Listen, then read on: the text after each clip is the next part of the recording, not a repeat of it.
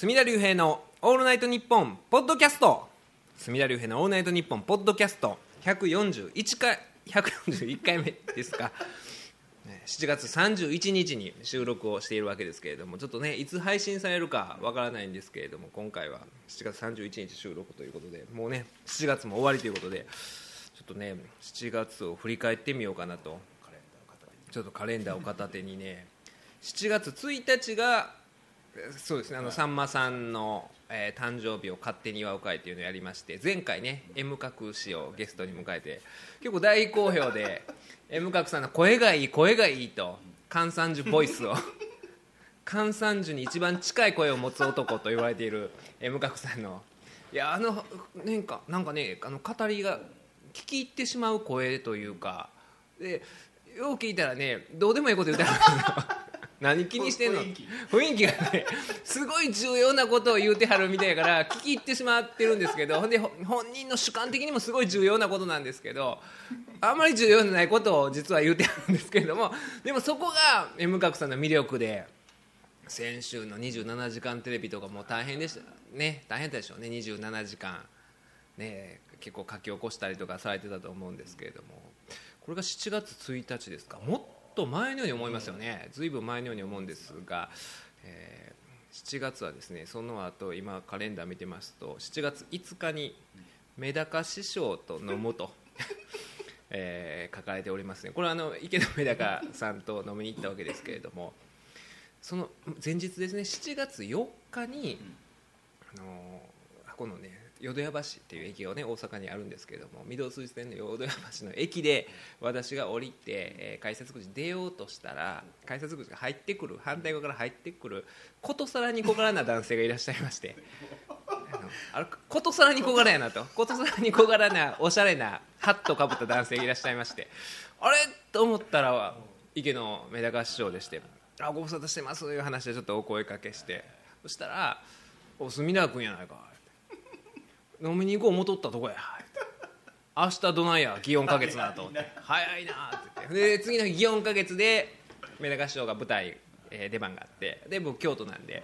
であじゃあ行きましょう行きましょういうことで次の日7月5日に行ったんですけどやっぱメダカ師匠は面白いですね。で そのその前にねメダカさんと、まあ、飲みに行く前に僕いつも行ってる京都寺町にある散髪屋ロダンっていうね西堀のおっさんのところで散髪してもらってたんですけれどもでその時に散髪してもらいながら喋ってて「お前この後なんか用事あんのか?」いう話になってあのメダカさんとちょっと飲みに行くことになっててって言ったら「えメダカさんってあの池のメダカか」みたいな話になってだからその西堀さんがねちょっとメダカさんに言うといてくれへんかと 何をですかと聞くともともとねそのあ、まあ、寺町通りの一本だから、えー東ですかねが新京極なわけですよ。新京極っていう、まあ、土産物屋とかがある商店街が京都ね修学旅行生とかが訪れる、通りがあるんですけれどもそこに昔もう何年前なんですか？もう25年ぐらい前になるんですかね、えー25年ぐらい前までその京都花月ですか。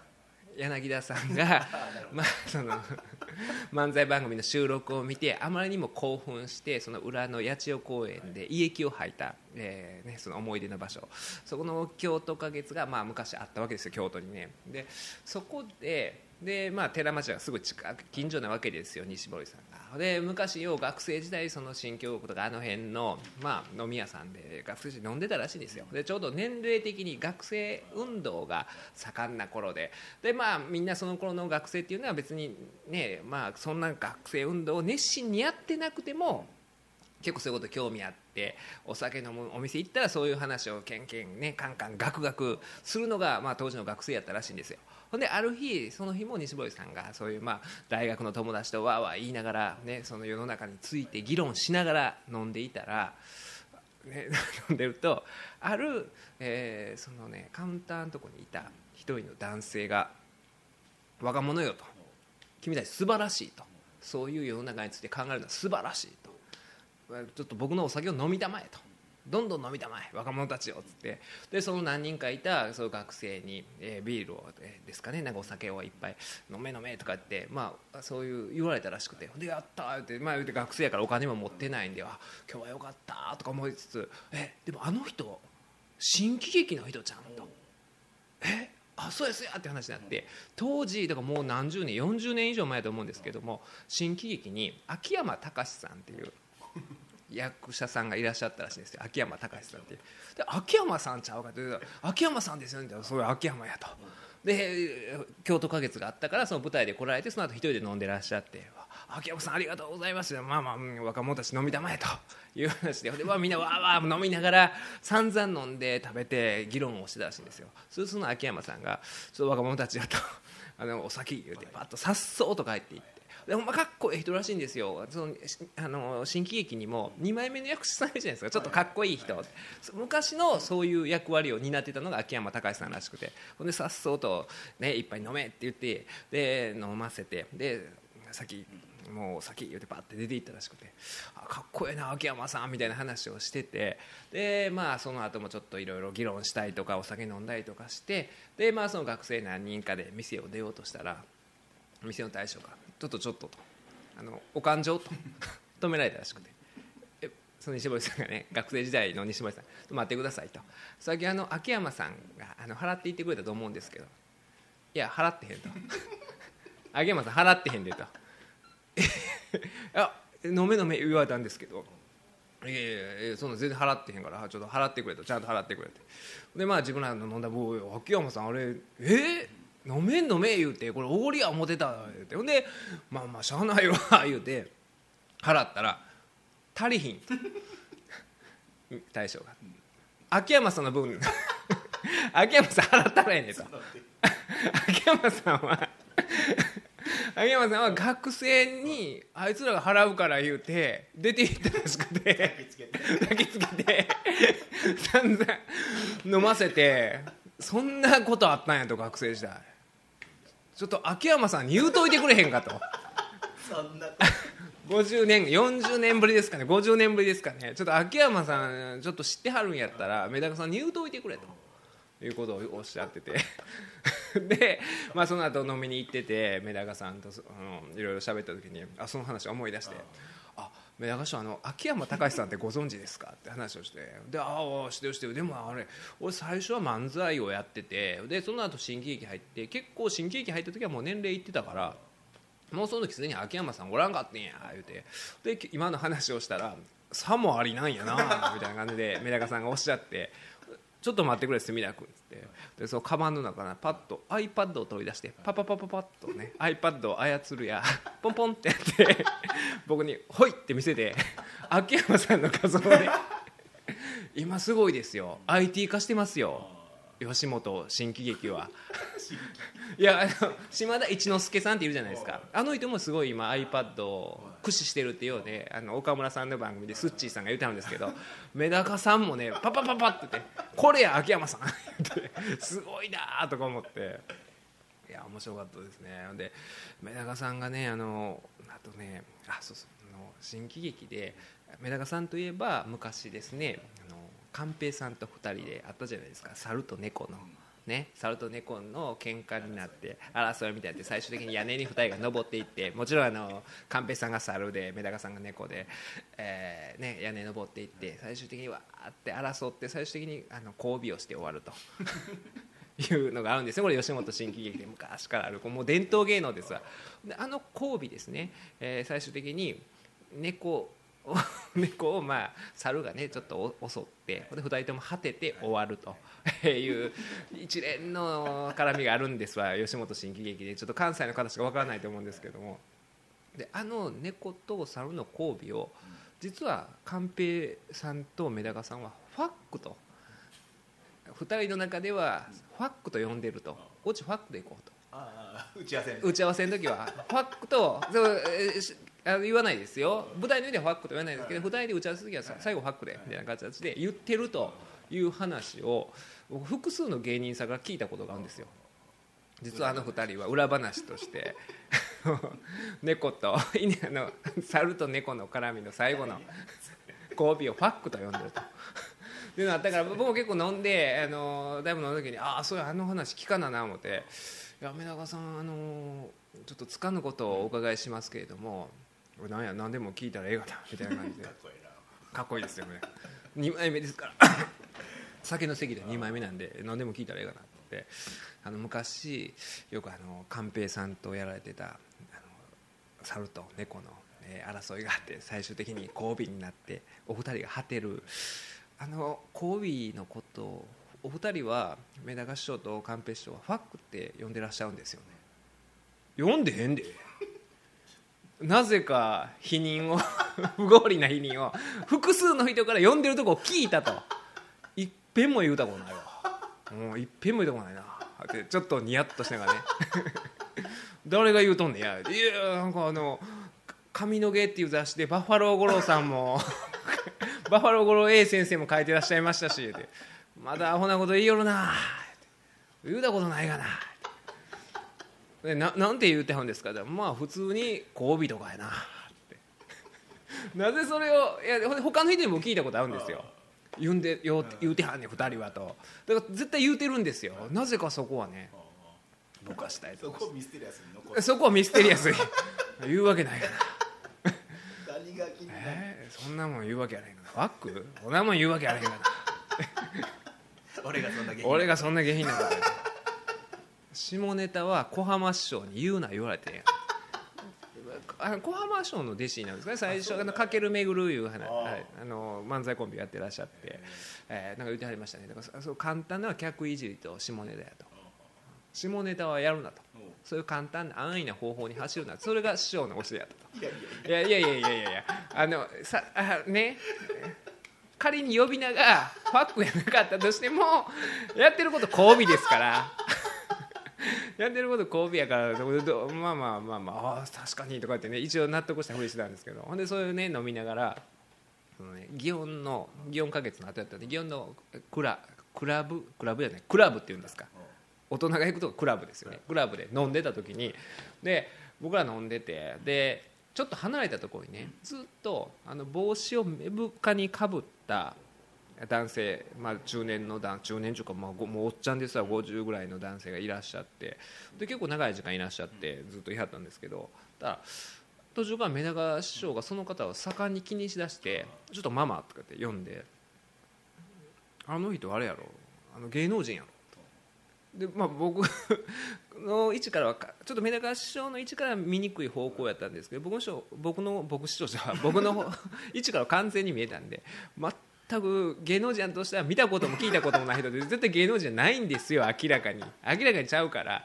いやほんでそのねママも「いや違いますよ。あの一般の方ですよ」いやいやちゃうちゃうちゃう。あれは芸能人や」いやほんで僕もねいや師匠あの多分違うと思いますよ。僕ちょっとあのわから見たことないですしってあ多分一般の方だと思いますよ。いいやいや。隅田君あれマサやろ。まマサ？マサえトミーズのマサや。で言うてもそんな離れてないんですよ。数メートルの距離なんですよ。で明らかにトミーズマサやないんですよ。マサやないんですよ。いやあのマサさんじゃないですよ。もうあのそれはもう完全にマサさんじゃないです。いやマサやろ。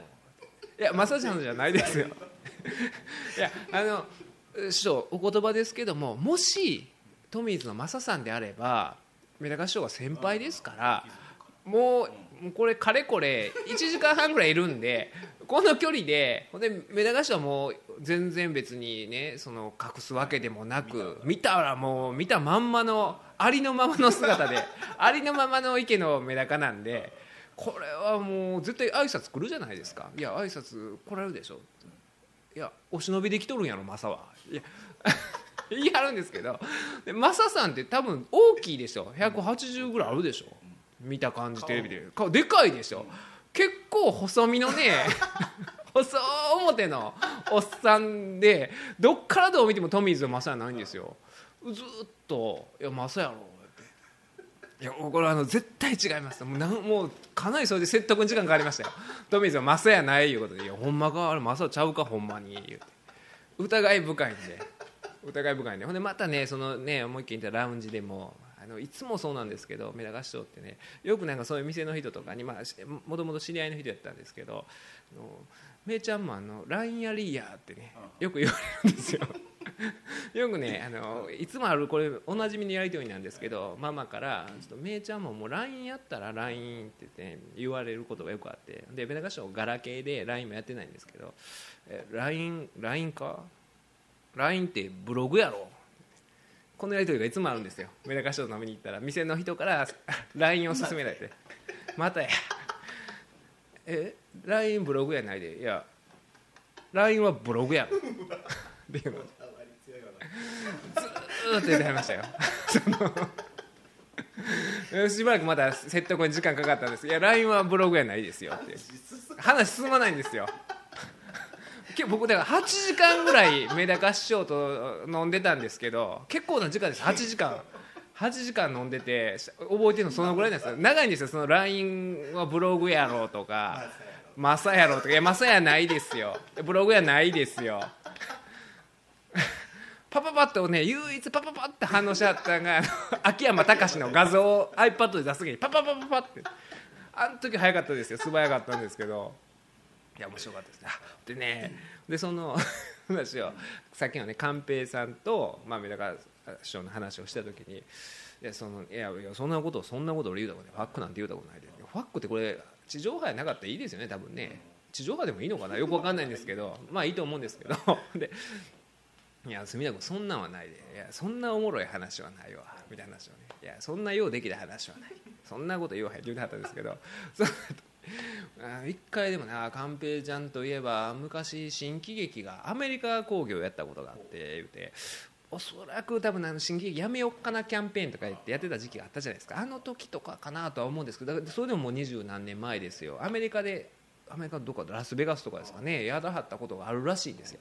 でそのアメリカに新喜劇の、えー皆さんであの行った時にあのなんかでその入国手続きの時にまあ言うたらまあその新喜劇の興行で行くんだけれどもそれビジネスっていうねあのなんか紙書かないとダメじゃないですか海外行く時に。その入国手続きの時に。ビジネスって書いてあるのがいろいろややこしいからもう観光ですね。サイトシーイングやと。サイトシーングやともうどっ書くんかチェックするんかそうやしてくださいって言われててみんなそうやってたらしいんですけれどもで入国手続きの時にまあメリカ省は別にあ普通に入っていこうとしてたらそのいくつかね、えー離れたところの、えーゲートで入国手続きをしてた寛平さんが捕まってるらしいんですよ。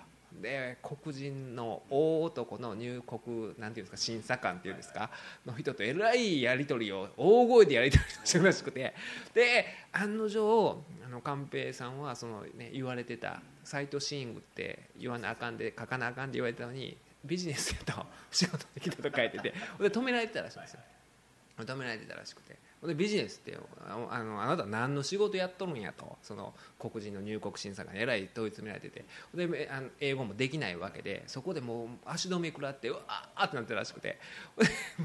ほんまにあのね猿の時の動きみたいな形で手を大きくこう動かしながら かき手をかきながらこうメダカさんを呼んでるらしいんですよ。ちょっと来てくれ来てくれと。でまた困ったことになったな言うて。バーッとねもうメダカさんとそのもう一人吉本の社員と二人でバーってそっちのね列に行ったらしくて。だまあ案の定困ってはって。いや俺はあのビジネスで来たコメディアンや言うてもジャパニーズコメディアン言うても信用してくれへんねやって怪しいって言うんやと。確かに寛平師匠まあ風貌として怪しいちゅうと怪しいじゃないですか。でそういうふうに止められてるんや。ってコメディアンいうの分かってくれへんねや。やってくれへんか。って言われてそこの空港の入国のあこですよ。入国手続き。あそこで猿と猫のあの絡みをやったらしいんですよ。そしたらもうそのそれまでもうものすごい怒ってえ怪しんでたその入国審査官の黒人の大男がもう大爆笑で。それこそ最後の交尾に至った時なんかもう腹を抱えて笑ったらしくて。もうええやろそこまで。そこまでね。最初の触りで分かるじゃないですか。最初の触りでもう十分世界に通用する笑いやのに。そこで止められたらしくて。散々やってやってましたそんなおもろい話普通ないでって言うててものすごい面白い話をその後に。めちゃめちゃ面白い話あるじゃないですか。でもあれマサやろいやマサやないですよマサやないですよみたいな話があったのが7月濃密やね5日でしたね。でこのあそうだ8日ですね。えー8日にあそうですね。えーっとメールがあったんでちょっとねそれに関連するのでこちらは、えーラジオネームやむやむさんからいただいたんですけれども岩手県盛岡市在住の医師です。プロレスファン歴38年ですということであ僕がねその後7月に北海道旅行しててでその前旅行行ってる時の写真とかをツイッターでアップしてたんです。多分それをご覧になられてメールいただいたみたいなんですけれども最高の北海道夏休みツアーを過ごされていますね。この時期の北海道は気候が素晴らしい。北の国はいつまでたっても時間を超えて素晴らしい。プロレスファンとしては遠く離れた土地でのビッグマッチ観戦前日の個人的食事会 with ケイオスなんて最高すぎる。100点満点のツアーですねできればプロレスだけをマニアックに語り尽くす会を聞きたいです。お願いしますと。半分メタ化しいやーやむやむさんからこれいただいたんですけれども。ちょっとねこのこの後ちょっとプロレスの話をしたいなと思ってこのメールを読んだわけですけれども。7月8日に私、えー弁護士会のあれ月刊弁大阪弁護士会でいいですよね、っていうねべ大阪弁護士会が出してるさ雑誌があるんですね。それの取材で新日本プロレスの棚橋宏選手にインタビューをするということで東京の新日本プロレスまで取材に行ったんですけれどもこれがですね急遽決まった取材で前日ですよ7月7日の、えー夕方夜ぐらいですかね。全然それまで知らない面識のないあの井田さんっていう、えー弁護士から電話がかかってきてほんで事件の相手方でもないし何事かな思って聞いたら実はあの大阪弁護士会の広報委員会で、えー自分はいるんですけれども明日新日本プロレスに取材しに行くことになってでしかも棚橋選手にインタビューできることになって住田さんの棚橋選手とお友達なんですよねという話になってちょっと報告までにと。報告ってどういうことやねんと。報告そんなで僕広報委員会でも何でもないし報告されるあれはないんでこれは要するにその井田さんがね住田先生も来てくれないかとい。う意味やと僕勝手に行間を解釈して言ってやるってと。腰中白風に言うと 言ってやるってってなるじゃないですかプロレスファンとしてはそれだったら言ってやるってっていう話になってあのほんまはそんなこと望んでたかどうかわからないですよ井田さんは。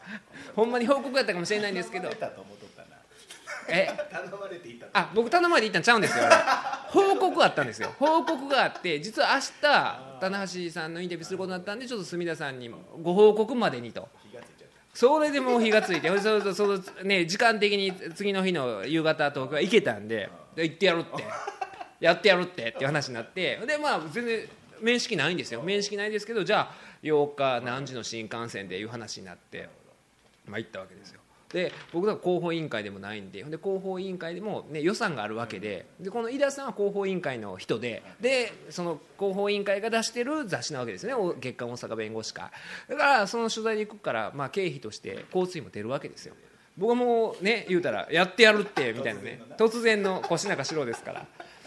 言ってやるっていう話なんかもう自腹ですよ自腹で。いや不自然じゃないですか。報告までにってこれ多分不安やな思ったんですよ。で、まあ、話聞いたら僕より年も10個ぐらい下の若い弁護士で、まあ、一人で行くのはね、まあ、プロレスファンのようなんですけれどもいろいろ不安なこともあるやろうからと思って、えーじゃあ行ってやるってと。しかもね棚橋選手僕大学の、えーからの知り合いですから。た和みますよ。えー、そうでしょ？ちょっとね緊張もするやろうし間入って入ってやるってと腰中四郎風に言うと、えー、で僕は行って2人でねもう初対面ですけど、まあ、プロレスの話をしながら新幹線乗って、えー行ったわけですけれども。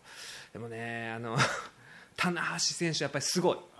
何がすごいってねあれね、いろいろねほんでインタビューをしたんですけれども、で新日本プロレスは、えー最近ね、まあ、このポッドキャストでも言うてますけれども、なかなか好調で、えーいろいろね全国で巡業やったりとか大きい大会やっても、まあ、最近はほとんどもうフルハウスで満員の状況で。でもその状況に、えーした立役者っていうのが、まあ、棚橋宏でっていう話をね一回前長い時間使ってこの棚橋宏はなぜ新日本プロレスを変えることができたのかという本がなぜ素晴らしいのかっていう話をしたと思うんですけれども。で、えーそのね、まあ、新日本プロレスでそういう話をねもともと2000年代後半ですね。0年代の後半はちょっと新日本プロレスが落ち込んだ観客動員が、えちょっと落ち込んでた時期があったんですよ、それをこの、まあ、棚橋選手が中心となって盛り返してきたという話があったんで、まあ、そういう話を聞いたりとかっていうことで。で棚橋選手とあと手塚社長。新しく今年から社長になれた手塚社長と2人にお話をお聞きしたんですけれども。で,、まあ、でもまあ言うてもこれ月刊大阪弁護士会の取材で言ってるわけで弁護士の話もしないとダメなわけですよ。で、まあ、このコーナーっていうのが今回の棚橋選手もそうなんですけれども業界と関係ない人にインタビューをするというような、ね、企画で、ね、将棋の棋士の方とか、えーそういう方に聞いたりとかっていう企画なんですけれども今回は棚橋選手なんですが棚橋選手と手塚社長なんですがその中でまあ関係ない話も聞いて関係ない話というか、まあ、プロレスとは関係ないまあ弁護士の話も聞かざるを得ないんですよ。得ないんですけど聞いたって分かんないじゃないですかこれはっきり言うて。ね。まあこのねもう原稿を書き起こしたやつがあるんですけど棚橋選手ねすごいなと思ったのが弁護士業界を良くするために何か方法がありますかって言うたら答えてくれるんですよ。これ我々でも答えられないですよはっきり言って。我々でも僕らねその業界の人間でも分かれへんわーっていう話なのに。教えてほしい。教えてほしいわってでも全部答えてくれるんですよえ答えんでええでと。でそれをねもう俺は無理やんな。これどう聞いたらええのええのかな思うのにその井田さんをガンガン聞くんですよ。弁護士会どうしたらいいんですか？どうしたらいいんですか？言われてもね。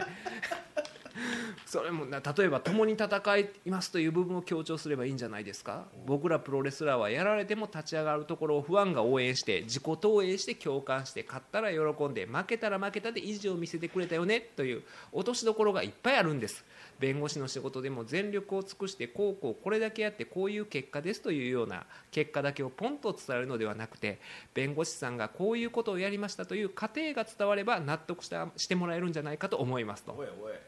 こんな完璧なね完全かよ美で。これすごくないですか棚橋宏は。すごいなと。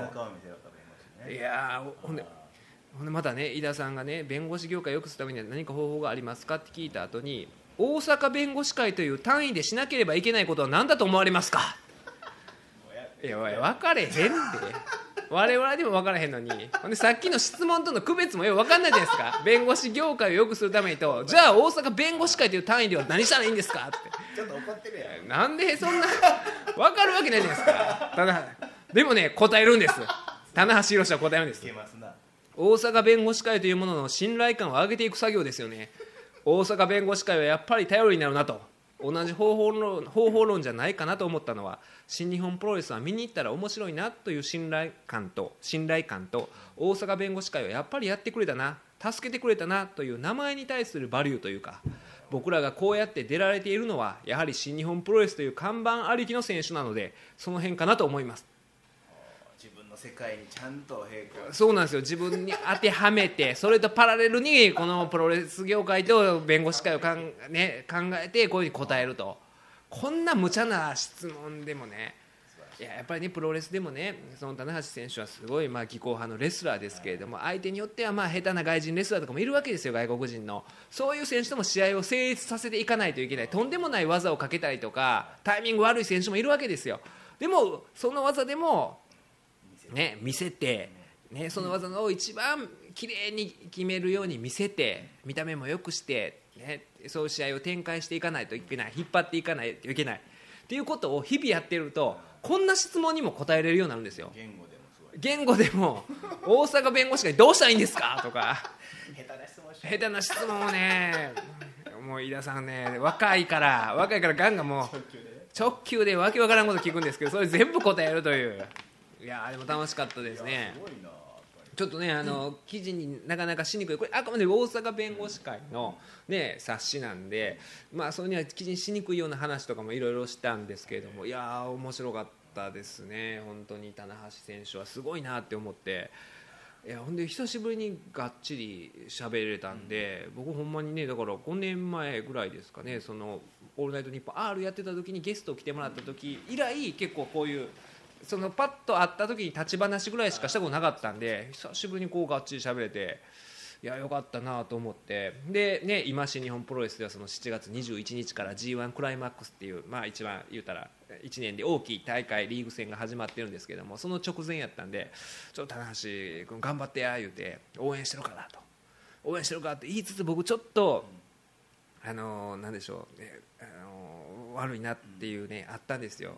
棚橋君頑張って応援してるかってね僕はその時は言うたんですけども実はもうその前に僕新日本プロレスのねパンフレット g 1クライマックスのパンフレット去年からですね優勝予想させていただいててでね、優勝予想で僕毎年あの矢野徹を優勝と予想するっていうねことをやってるんですよ。毎年まあ2年しかやってないんですけど棚橋選手が今ハイフライフローっていう得意技があってそれも言うたら昔からある、まあ、オーソドックスな技ですよフライングボディープレスダイビングボディープレスをずっとやり続けることによって説得力のあるフィニッシュホールドにしたみたいに僕はこの優勝予想をずっと矢野徹とやり続けることによって あのそういう機運を高めていこうと。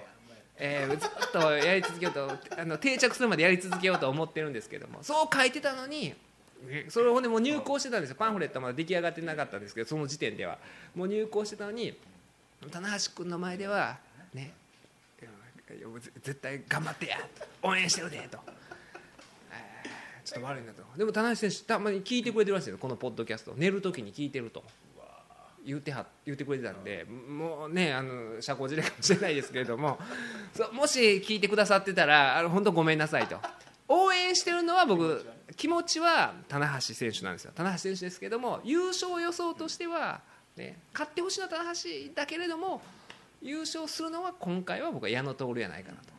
矢野徹というねくせ者の選手がいるんですよ。僕は今あの新日本プロレス棚橋選手と並んであともう一人石井智弘とこの3人が僕は大好きでそれだけを見るために僕はねどこにでも行くんですよ。で今回北海道にも行ったわけですけれども台湾も行きましたから。矢野もう最高なその矢野徹という選手のくせ者ぶりが。矢野徹ご存知ないですか？もうねなん本当にプロレスがうまいというか昔で言うねあ昔のなんか上田馬之助みたいな。日本人の悪役なんですけどあくまででもあの徹底したヒーローというんじゃなくてコミカルな、えー、レスラーでこの矢野徹選手と鈴木みのる選手の絡みはもう最高なんですよ。もうね何回見ても飽きないし何回見てもっていうかもう毎日見ても飽きないですね。いやもう朝昼晩見ても飽きないんですよ。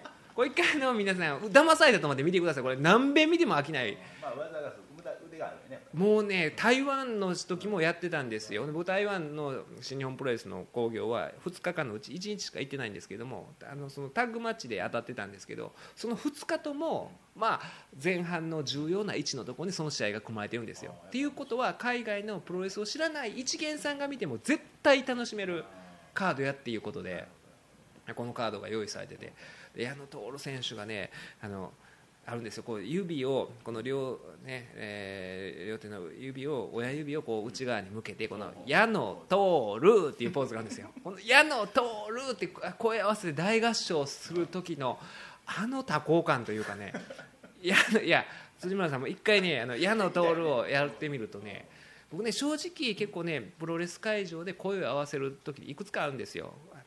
小島選手のね「行っちゃうぞバカ野郎」とかあるいは鈴木みのる選手が中村あゆみの「風になれ」っていう曲で入ってきて入ってくるタイミングでそのサビが「風になれ」っていう「風になれ」っていうとこなんですけどそのタイミングで入ってきた時に会場一体となって「風になれ」って叫ぶんですけどこの2つは僕正直ね気恥ずかしい部分があるんですよ。ちょっと照れちゃうんですよ。ちょっと照れちゃうんですけれどもこの「矢の通る」だけは心の底からね「矢の通る」言うてるんですよ僕は。面白いですよ「矢の通る」ってなんやねんと。この3つに分けるのがね「矢の通る」って言葉としておかしいんですよ。えー、で僕これがやりたくて実は去年イベントやった時にこのポッドキャストのイベント、えー、プティングテリトルブランチ襲名披露独演会の時に、えー、プティングテリトルブランチなんかね略してやってたんですよ。プティングテ PLB ですか、あやってたんですよ。で PLB バッジっていうのを作ってて、で PLB っていうのはあれは元ネタは矢野徹なんですよ。誰も気づいてなかったんですけど PLB って連呼してたんですけど全然定着しなかったんですけどもそれは矢野徹をやりたくてやってるぐらい僕矢野徹選手もすごい好きで。で矢野徹選手っていう予想してるのにねそれを僕は知ってるわけですよ。それのに棚橋選手の前では「棚橋君」言うてて悪いなとこれ二股かけてるわけじゃないですか。そんな二股とか僕もかけたことない人生だったわけですよ。真面目に実直に生きてきてね。初めてかけた二股が棚橋宏と矢野徹でこれまずいなとか思いながらね、えーまあ、でも頑張ってくれっていう話をしてて。でまあ、その日はあのまた帰ってきたわけですよ。でかこっち帰ってきて。でそこからしばらくしてですね北海道そうです。北海道に行ったわけですよ。北海道に行ったのが、えー、10何日からですか？18から行って21日21日に北海北エールですかね？っていう体育館でこの g 1クライマックスの、えー開幕戦があるということで北海道に行って。北海道でもねこの季節良かったですね。さっきの何さんですか？あのえー、やむやむさんからもいただいてたんですけども僕は北海道行くのが高2以来なんですよ。17の時の高2の時以来で。で高2の時の高校の修学旅行で行った時も札幌の自由研修自由時間半で自由にどこ行ってもいいよっていう時に僕らの班だけちょっと札幌でうろちょろするのあれやからちょっと富良野に行きたいって言って富良野に行ったことがあってでその時すごい楽しかった記憶があるんですよ。富良野のねあの北の国からのロケ地を巡って。もうすごい本当にあの颯太兄ちゃんの牧場とかがあるんですよ。そういうとかあの何ですか石の家ですか？とか。だから石の家も21年ぶりに行きましたよ。でもう感動してて。でそうですね。その21年前行った時に僕覚えてるのがもうすごい感動して。で僕は紀の国かとか見てたんですけれども見てなかった人間でももうそれ見てもう感動して帰ってから当時はまだ DVD とか VHS やったんですから、全部それを見たっていうぐらいねみんなあの感動してたんですけどもその時わええなやっぱり富良野ええなって言ってその,、ね、その日はあのタクシーで、えー借りてあの班で回ってたんですけどもタクシーに戻ったらそこのね富良野のタクシーのおっちゃんがエロ漫画を読んどったんですよ。それがすごいショックを受けて僕らにとってはやっぱり関西の人間がしたらその富良野の大自然っていうのはもうすものすごい感動的なものだったんですけれどもそれが日常化したらその自然の中でね子供待ってる間にエロ漫画をね読むというこの まあそういうもんかなとは思うんですけど それを思い出したのがね僕この間ねここの大江ビルジングの管理人のねおっちゃん何人かいるじゃないですか。誰かとは言わないですけどその中のおっちゃんもう分かると思うんですけど一人ある方がこの間エロ漫画読んどったんですよ。あの受付のところでね。せっかくこんなね素敵なレトロビルの中でねレトロビルの管理人がね誰か分かるでしょ？あわからんでもない。あのあの人ですわ。何人かいるんですけど一人いるでしょ問題児が。あの人声でかいんですよあの人。で受付に誰もいない時ピンポンって押す押すあるじゃないですかボタンあってピンポンって押したらあのおっさんめちゃめちゃ声でかいでしょ「はーい!」言うて「もうええ言うねもっと静かにできんのかと。そんな大きい声出すなもう。いやほんまに「はーい!」言うでしょあのおっさん。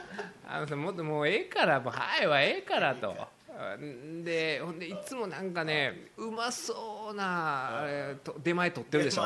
出前うまそうやな。んですよ。どこで取ってんねん自分。ええ匂いさして。めっちゃえなんやねん。どこでそのものすごいレパートリーあるんですよあのおっさん。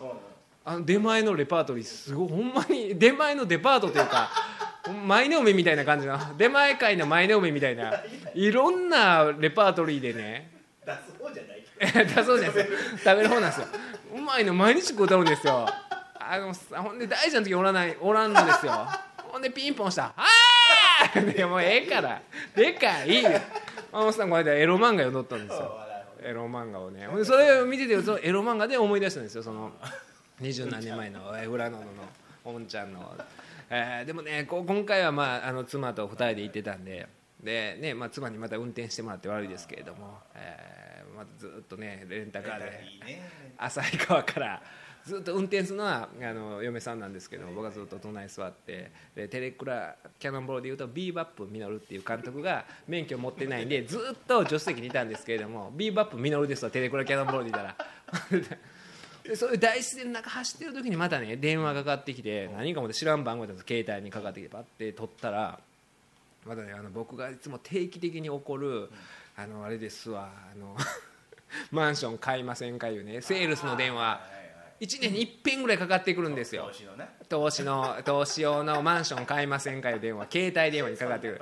そんな時ね大自然の中でええなやっぱりフラノええなでね。今回はねそのエロ漫画読んでるおっさんもおらんわけやしもうその日常を見せられることないんですよ。非日常に浸ってる時に。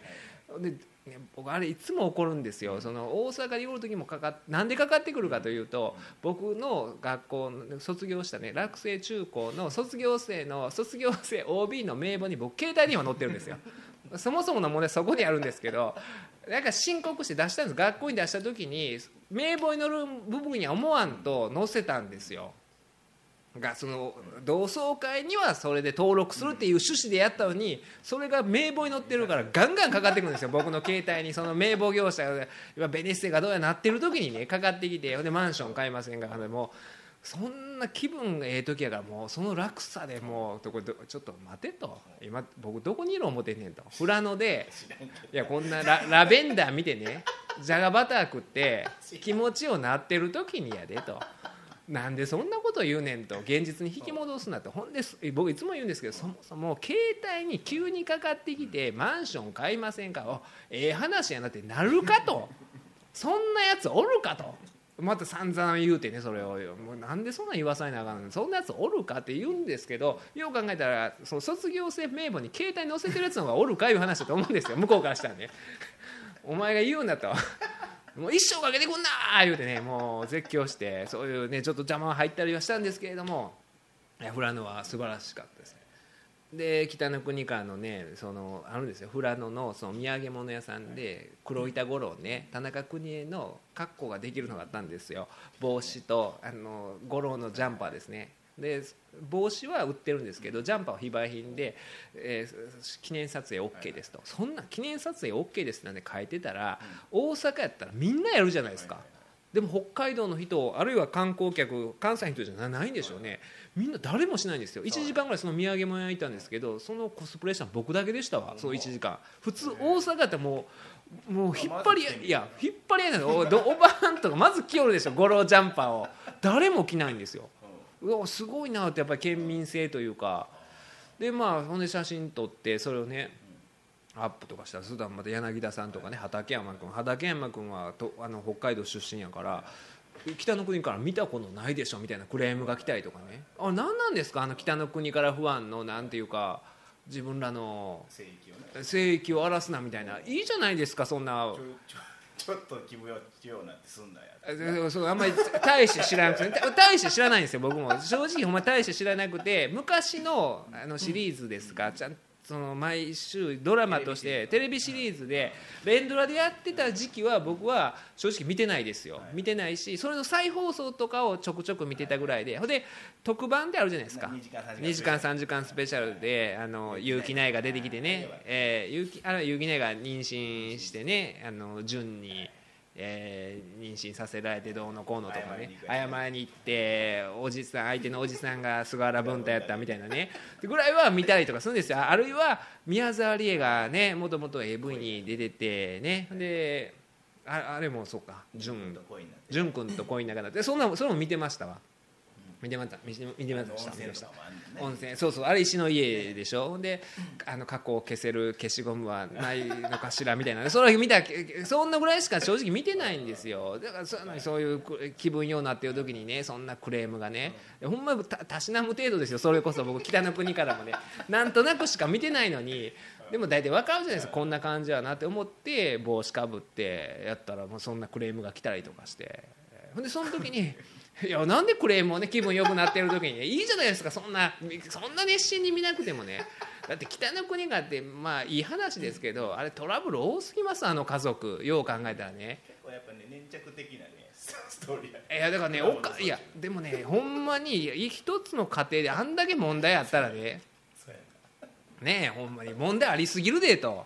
ほんでそれで僕ねお土産を用意したんであのリスナープレゼントでその黒板五郎棒なおうおう黒板五郎棒をあの僕3つ買って自分用に1つ買ってで5月をツイッターで上げた時にそういうねクレームが、ね、柳田さんと、えーゴミを拾う畠山君からはね見てないくせに何やっていうのが来たんですけれどもバッファロー五郎 A 先生からは羨ましいとあいうリプライが飛んできまして バッファロー五郎 A 先生 バッファロー五郎 A 先生が僕の北の国からの黒板五郎のコスプレに食いついてくら、えーいただいたんでであそうやったら僕送りますよという話を、でお送りしたんですよ、はいはいお送りしてたらあのお礼のメールがまた来てました。わありがとういい薬ですと。いう 出ました。ありがとういい薬ですというお礼がバッファローゴロ A 先生が来てましたから。というわけでこの僕とバッファローゴロ A 先生とお揃いになる、えー黒板五郎棒をねこれプレゼントしますんであのメールの方ねメールアドレス何でしたっけ、えー弁護士アットマークオールナイトニッポンドットコム。弁護士アットマークオールナイトニッポンドットコムのところにあのバッファローゴロー A 係っていう、えー ところに送っていただいたらあのこの黒板五郎帽を、えーお一人様に厳正な抽選の上送り先あ送り先当然あの、えー明記の上送っていただきたいんですけれども。でそういうことがあって。で、えー、20日ですか？21日がプロレスその前日ですよ。また札幌富良野が札幌に戻ってきてでちょっとお寿司食べに行こうかと。せっかく北海道来てるんでということですすきののねあるお寿司屋さんに行ったんですよ。お寿司屋さんに行ってお寿司屋さんの階段を上っていったらパッと、2階上がったところにあの、まあ、カウンターの席とあと、まあ、テーブルの席があったんですけどテーブルの席一応仕切られてて周りが見えにくくなってるんですけれどもまあでもあの個室ではないから見えるんですよ。大男が。金髪の大男大きな背中。この背中は矢野徹やったんですよ。すごい出会いでしょ。な全くあの面識もないし僕は一方的にこの2年間新日本プロレスの g 1クライマックスの、えーパンフレットで優勝予想をさせていただいてるんですけれども。あまたある寿司屋の中で。あまたある北海道の寿司屋の中で僕入ったところに矢野徹選手がいたと。しかもちょっと隣をパッて見たら邪道選手まで言うんですよ。邪道下道の邪道選手ですよ。結構ベテランやな。上ではもう言うたらね新日本プロレスもう頭脳ですよ。あの邪道下道選手がまあそのいろんなあの新日本プロレスの本当に頭脳として引っ張ってるこのこの直近のこの躍進はあの2人が立役実は縁の下の力持ちだと言われてるんですけれどもいていらっしゃってすごいなとで嫁さんとね矢野徹と邪道がいるでと。すごいな言いながら僕はカウンターで食べてたんですよカウンターで食べてたらそのね、えー矢野選手と邪道選手の方からもうね食べてたもうひっきりなしに「邪道スペシャル!」っていうね注文が入るんですよこの邪道スペシャルって何やとその板前さんに聞いたらもう大トロ10貫あ10貫でもうワンセット。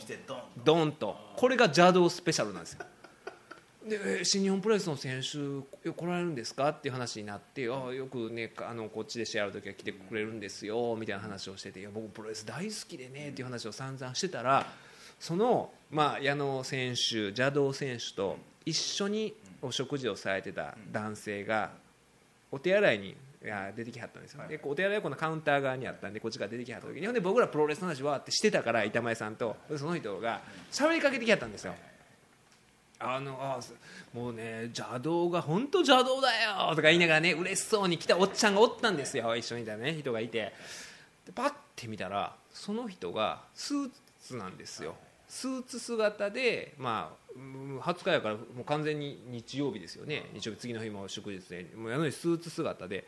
でこの、えージャケット上のね、えー上着にバッジをつけててそのバッジが弁護士バッジあそうなん？ですよ。う。ん弁護士同業者なんですよ。え弁護士ですか？いう話になって僕も同業なんですよ話になって。プロレス好きで、え今矢野徹選手と邪道選手とお食事されてるでしょって羨ましいですよみたいな話をしてああ弁護士なの？みたいな話になってで弁護士になって言ったらもうキー何期とか話になるじゃないですか。あるんですよ。収集の時のキーで何期みたいな話がみんな先輩後輩があってその先生49期で。ほで僕61期で話49あ49期やったら僕あの橋本さんの事務所いたんですけど橋本さん49期でご存知ですか？ってああ知ってる知ってるみたいな話になってじゃあちょっと一緒に食べようよみたいな話紹介してあげるよみたいな話になってその人も。その人もすごいでしょ？そその人菅谷先生っていう先生でほんでもう一緒にほんでそこから同席させてもらってほんで初めて挨拶してあのパンフレットでって言おうも言おう思ったら「ありがとうございます」って向こうももう読んではったんですよ。先週もあの読んでるみたいでパンフレット。をあありがとう優勝予想していただいてありがとうございますって矢野とルーが言うてくれたんですよ。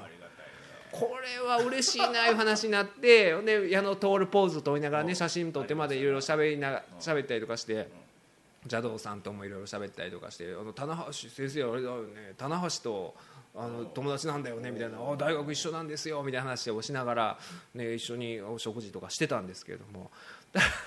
その時にねその菅谷先生っていう先生が「いや実はあの住田先生と僕こういうのもやってるんだよ」ってあるチラシを僕に渡してきたんですけれどもちょっとね今辻村さんに見ていただきたいんですけれども覆面マニア26っていうねこれ覆面レスラーばっかりのプロレスの興行が覆面マニアもう26これ、えー新木場っていうんですかね。新木場ファーストリングですか、東京のね。これ8月10日にあるらしいんですけれども、実はこの、うん。えー興行を応援してるのはうちの事務所なんだよって、アクティブイノベーションっていうね。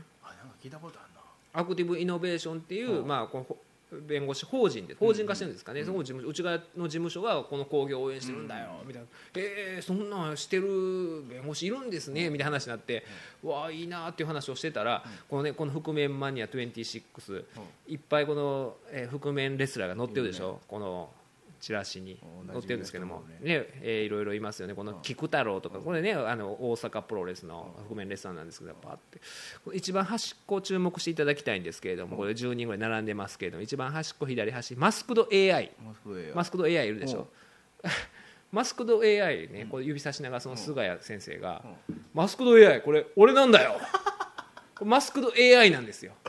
へ菅谷さんがマスクド AI え実際リングに立てはるリング立ってるかどうか分かんないんですけどほらよう見たら弁護士バッジつけてるでしょ。何しとんねんこれ。マスクマスクマンですよ。スーツ着てネクタイして弁護士バッジつけながらマスクかぶってるんですよ。でマスクド AI って言って。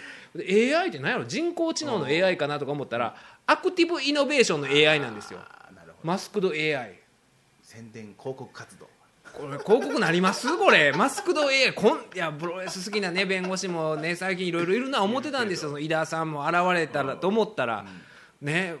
あマスクド AI までいるとは。マスクマンまでいたっていうね。マスクかぶってるんですよ。これスーツで弁護士バッジつけてマスクかぶってるんですよ。ええ胸してるで。えーほんでねこの話をしてて、そういうプロレスの話をしててほんで邪道選手とかにね、いや実は僕はねあの台湾も、えーね、4月台湾遠征行かれたでしょ、あれ台湾もね僕見に行ってたんですよみたいな話したら、いやえー台湾まで来てくれたんですか？みたいな話になってたらこのねマスクド AI が、マスクド AI ですよ。マスクド AI が「先生もバカだね!」って言って「いやあんたがバカや」言うて。どっちがバカなんですバカ言ったんだよ。いやバカでしょ。これバカでしょ。これバカじゃないですか。言われたねい。や。好きが高じて。ね僕も確かに台湾行ってほんで今回もね北海道も見に行きましたけれどもね、ほんでバカだねって言われるんですけどどう考えてもこのねマスクド AI ねこれちょっとねまた写真アップしておきますわホームページあのフェイスブックにアップしておきますけど。義太夫さんみたいな。これちょっとねこれバカでしょ。ほんでほんでこの後ねこの後でその後このケイオスっていうね、えー矢野徹選手と、まあ、や邪道選手のその、まあ、チームに岡田和親選手というねレインメーカーいうたら今棚橋君と並んで、まあ、2大エースみたいな感じなんですけどもその岡田選手も合流してその寿司屋さんに、えー出てきはりましてでこのマスクド AI すごかったですよ。その岡田選手の必殺技が、まあ、ニックネームがレインメーカー金の雨を降らす男なんですけれどもその得意技がレインメーカー18番がレインメーカーというショートレンジからのラリアットなんですけれどもマスクド AI 寿司屋でレインメーカー受けてました。やってくれ。やってくれ言うたんかどうか知らないですけど もうひゃー言いながらねふわー言いながらね寿司屋の床転げ回ってましたよ。マスクド AI いやバカでしょ。いやあんたがバカやって僕言いましたけども。でもつながりがあんねんなそれはその邪道選あだからもともとだからそういう付き合いがあって一緒にご飯とか食べて行ってか行ってらっしゃったんですよこんなことあるんやな思って。ほんでまあ2軒目また一緒に行って。でねあの岡田選手とか次の日試合あるからって言って早く帰らはったんですけれども。でその時にこのマスクド AI がねその店かのマイクをカラオケやったんでマイクをちょっと貸してもらってもうねプロレスラーになったつもりなんですよ。プロレスラーもうなりきっててでもう岡田選手が帰るって言ったら岡田選手！みたいな感じでマイクを。試合後の。岡田選手ちょっと待ってくれ！みたいな足利の G1 みたいな。やってましたよ。ずーっと絶叫してて。好きなやつおるな。やーすごい人いるな思って。アなかなか面白かったですね。ほんでねほんでまあ2人でちょっとねお寿司屋さんとかもちょっと喋る時があってカウンターで喋ったんですけどマスクド AI がね言うわけですよ。俺はねこの国のね司法をね変えてやろうと思ってんだよもう完全いや完全にいやレスラーですよ。喋り方。喋り方も。試合後のレスラーです。俺はね。住田先生。この国のね司法をね変えてやろうと思ってるんだよ。この業界のど真ん中を俺は行く。っ てど真ん中っていうのはこれあの長州力。長州力が昔 WJ っていうすぐに消滅した団体を立ち上げた時に業界ど真ん中を行くって言ったんですけどもそのその言葉に合わせてマスクド AI も業界のど真ん中行くってなかなかでもねど真ん中行くためにはこのマスクかぶってると。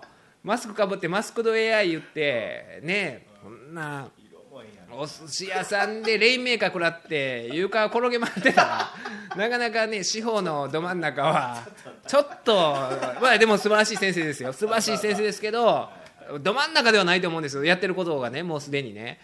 でおもろいことあるなと思って。ほんでその次の日ですよ。ほんでその次の日が、まあ、プロレスの大会があってでその前にあのこのポッドキャストを、えーお聞きの皆さんご存知の通りあのカリスマ、えーリスナーのダッキーと ジンギスカンを食べに行くと。で北海道行くって決めた時にあじゃあ北海道ダッキーいるからちょっとご飯食べに行こうかなって思ってダッキーに連絡取ってちょっとダッキーあの21日にプロレス見に行く前に札幌ビール園でちょっとジンギスカン食べようかっていう話で、えー読んであじゃあお願いしますということでダッキーが出てきたわけですけどもちょっとダッキーからもねメール来てましたね、えーラジオネームダッキー改め大部分は大輝知らんかなっていうね。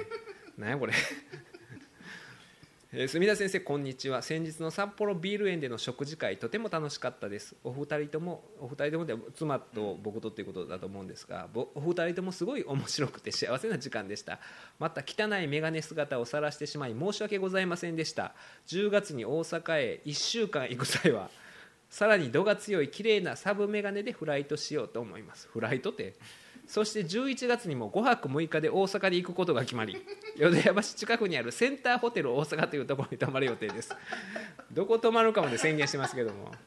こあの前もねこのポッドキャストで僕指摘しましたけども、ダッキーは国内でよう旅行行くんですけども連泊がね九州2週間大阪2週間と。長いと。大阪で1週間ってなかなか難しいですよ。ほんまに。この間僕北海道行ったも3泊4日ですよ。しかももう1泊目はもう夜に札幌着いてっていう感じだったんですけど大阪で1週間長いですよこれ。これ10月に行くのに11月にまた5泊6日で大阪に行くと。目的あんのか。わからないんですよ。これダッキー何しに来るのかが。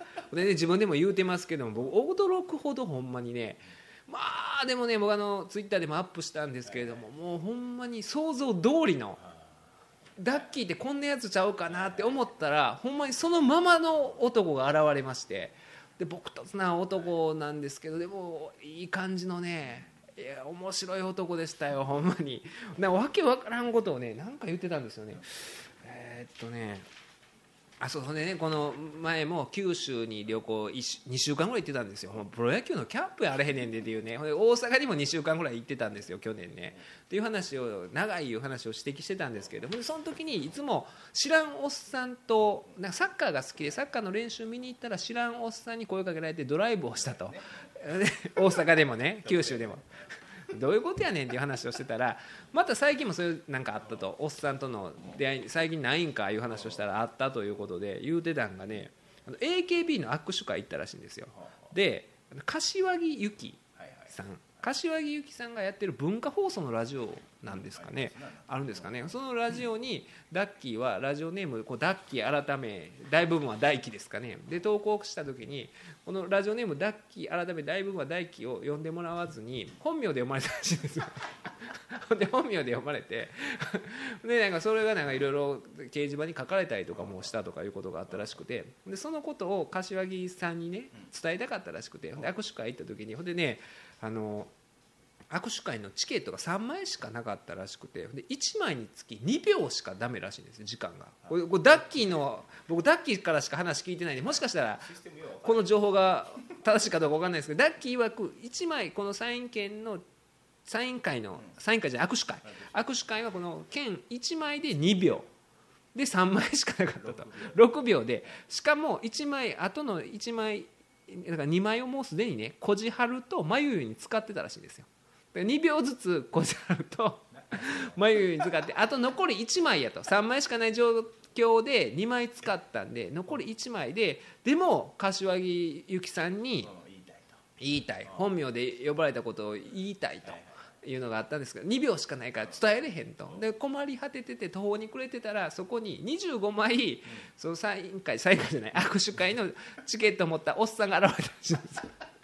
25枚の。怪人みたい25枚持ったおっさんが現れて3枚くれたらしいんですよ。おっさんも全部くれたらいいじゃないですか25枚あるのに。まあお裾分け。で3枚もらって結局4枚。8秒時間与えられたからそれを伝えられたらしいんですよ。伝えおっさんのおかげで伝えれたらその柏木由紀さんがほ本名で呼ばれたことをごめんなさいね。はい。覚えてますと。あすごくないですか？ダッキーって。伊集院さんにも質問の天才と言われ柏木由紀さんに覚えてます。ごめんなさいと言われたそれもおっさんのおかげ。知らんおっさん25枚持ってたおっさんのおかげやというふうに言うてましたね。でその時に。でまあだからそういうアイドルとまあサッカーが好きなんですかね。でサッカーがすごい好きで。でいいろいろね見に行ってて女子サッカーとかも好きなんですけど。あの、ね、さっき言いましたけどほんまにダッキーってもう眼鏡がねびっくりするほどもう油ドロドロの言うでしょもうダッキー今までで、ね、僕1位ダッキーやったんですよ。ドロドロの。ほんまに。俺だから王将にずーっといたら 王将の店内にで5年ぐらい居続けたらああいう眼鏡になると思うんですよ。王将の厨房に。王将の厨房にずーっとシフト入ってる王将のバイトが眼鏡かけ続けたらああいうドロドロになると思うんですけどすごいな言ってたんですけどこの間あの北海道行って帰ってきて天神祭りやったじゃないですか。天神祭りやった時に交通規制されるじゃないですか。交通規制されるんであのいろいろ立ってはるじゃないですか。あのなんていうんですか警警備員というか。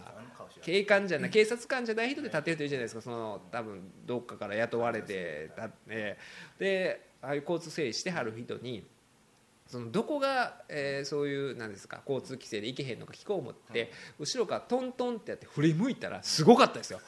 僕サングラスや思ったんですよ。サングラス。よいやいや黒いやほんま黒かったんですよ。ほんで夜にサングラスかけてなんちゅう人や思ったら汚れてたんですよ単純に。黒く汚れ黒くもう黒くなってたんですよ。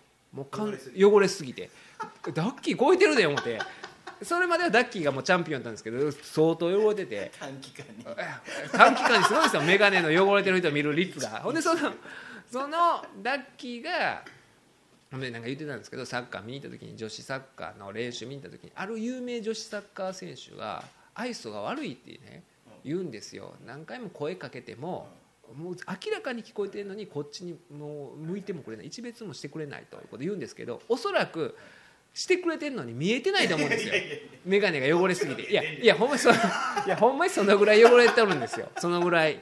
汚れてる男やったんですけど。でまあラッキーがね。ほんでそのあその時にそのジンギスカン札幌ビルエンで食べてたら近くのねテーブルにもうね大学生の20人ぐらいのイベントサークルみたいなのがいる感じだったんです。キャーキャーワーワー言ってて。でそれをねラッキーが遠い目で見とるんですよもうあ羨ましそうに遠い目で見ててでラッキーになんかサークルとかやってへんのって聞いたらあのなんか放送部ラジオサークルみたいなのあるらしくてそれ入ってるらしいんですけどダッキーの行ってる大学っていうのは別に大学なんで男女当然共学なんですけどそこのサークルは30人部員全員男子らしいんですよ。あんまりないでしょ。ああいうのはないと。遠い目でね見とるわけですそのグループを見とるからいやダッキーな今楽しいことあってもなほな今はそういうな自分の好きなこと作家やラジオやなんかということを突き詰めてとことんやってたらいいこともあったりすんねんでっていう話を僕したんですよ、僕だって高校の時男子校でねいいこと全然ない青春時代やったけれどもプロレス好きで好きで見続けてきたら、ね、こういう g 1クライマックスのパンフレットにね優勝予想できるようになったりとかしかも優勝予想した、ね、矢野徹選手に昨日偶然寿司屋で会ってんでこんなことありえる？とやっぱりずっと好きなものを好きでい続けたらそういう幸せな夜が20年後ぐらいに訪れるから。今でもあのわーわーキャーキャー言うてねその膝の上乗せたりしとるんですよ。そのイベントサークルが。男子が女子をね乗しとるんですよ。ああいうことね。ああいうことしてるのは一つのことに熱中してないからあそういう日は訪れへんけれども君には訪れるかもしれない。そういうことってあんねん。そういうね一つのこと好きでい続けたらみたいなことを僕がラッキーに言うて慰めてたらダッキーがなんか分かりますと。言い出したんですよ、なんか分かります。そうなんかそういうそういうのってありますよねとかなんか分かったようなこと言うんですよ、なんやなんや思ったら実はダッキーもその高校入試の時ですかね。高校入試の時にその、まあ、志望校落ちたらしいんですよ。で志望校落ちてほんで滑り止め滑り止めのところも落ちたらしいんですよ。であまりあの行きたくなかった高校に進学をしたらしいんですよ。男子校やったらしいんですけども進学したらしいんですよ。男子校にほんで進学したら分かったんですけど実はそこが自分の父親の出身校やったんですよ。それ何の話？それ何なんて？俺の言ってることと全然重ならへんやんって話僕はそういうプロレスを好きでい続けたら、ね、その優勝予想した矢野徹選手と偶然会ってねあの食事一緒にしたとかっていう話を今僕してんでえ君が滑り止めで落ちて行った高校がえお前の おとんの出身校で。それ最初が分かるやろ話だって。なんでおとん言わへんねんっていうね。言うでしょ。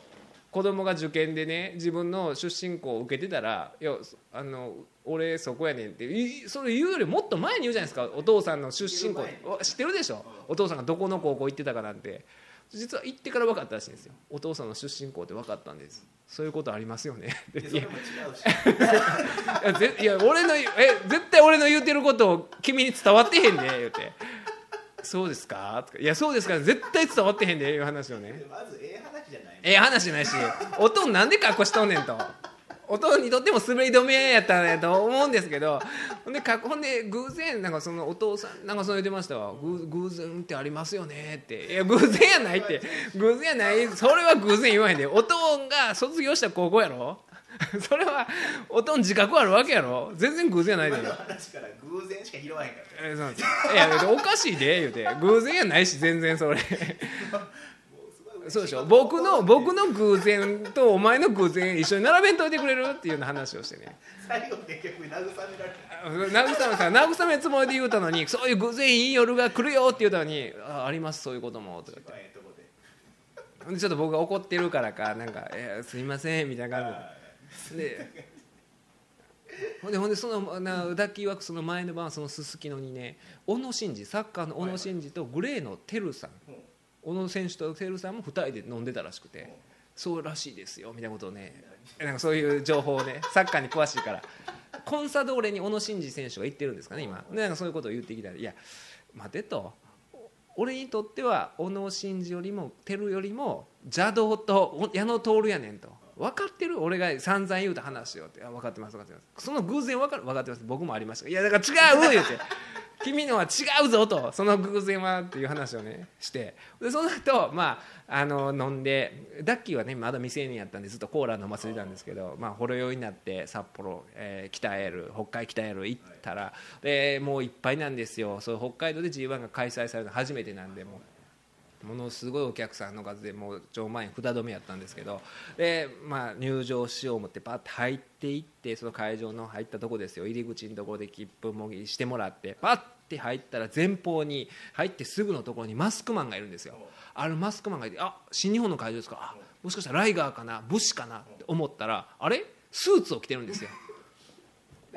ライガーでも武士でもなくスーツを着ててななんやなんやなんやパーって行ったらスーツのね胸元には弁護士バッジがついてたんですよ。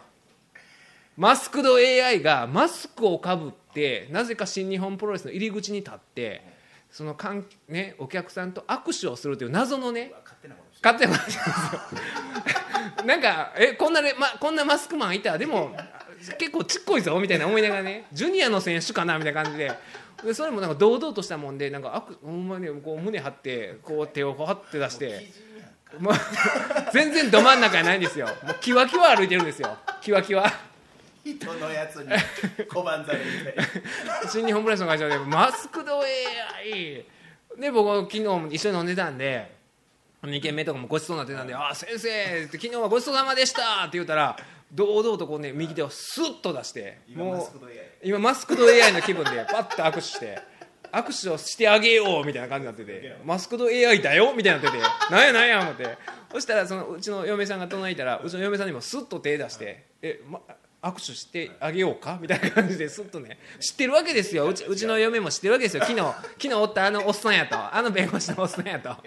正体分かってるんですよ。ヒーローや。え今ヒーローやマスクドエアで。ででこれから見るの？とかで「それ見ますよその後とかって先生もバカだね。いやいやいやいや。あんたがバカや!」言うてもう俺もうレインメーカーかけてる思いましたよそこで。レインメーカーで。下コンクリートですけどレインメーカーで叩きつけたろうかっていうほんまにねでまあ大会もねいい盛り上がっていい試合やったんですけどほんでちょっとね僕あのなかなかね席後から取ったんで後ろの方で見てたんですけどやっぱ見ててバーって見てたらあのもう大会中盤差し掛かった頃にうちの嫁さんが「はっ!」つって「どないしたんや?」って「ちょっと見て見て見てあのリングサイド3列目」って言ってパッて3列目見たらマスクド AI がマスクかぶったまま観戦しとったんです何しとんねんと。ほんでねマスクド AI ねマスクド AI 周りの人でビール配ってましたよなんか。ほんまになんかあのタイガーマスクがなんかあ何でしたっけなんとかハウスちびっこハウス。になんかねいろいろ差し,、う。ん、差し入れするみたいな感じでもうスターなんですマスクド AI が。あれど真ん中ないですよあれ。キワキワですよねマスクド AI でもいい先生ですよ。楽しい先生なんで。ごめんなさいキワキワとか言って。これむちゃくちゃ調べるわみんなマスクド AI 今日マスクド AI い。やほんででその2日後ぐらいにね電話かかってきて あのう。ちの嫁がこうちょっとあのマスクド AI から。いや マスクド AI がまだ今羽田着きました。いや知らんわ。何の報告やねん。マスクド AI 何の報告しとんねん。てまだ北海道おったんかい東京の先生やね東京の先生なんですよ。マスクド AI これがちょっとねこのマスクド AI と私とのこのねプロレス弁護士のこの世代闘争も始まりますんで。G1 ずっと来るかもしれんな。えー、だからまた西武ドームとかでも会うんじゃないですか。でまあ、というわけで、えーちょっとね今回時間長いんでねどっかカットしてもらう必要あるかもしれないですけれどもあの告知ですね。市曰く。市曰く、えー8月26日ですね、えー私と、えー、ティーアップの長谷川さんと矢野兵道の兵道さんとやっております C 枠5回目なんですけれども今回のゲストの C は分子ということで新聞記者。ということでやつは現れるのか。実はねちょっといろいろありまして彼ね前前回どこまで話しましたっけ？あそうだあいつがすごいねあの上から目線でメールをしてきまして。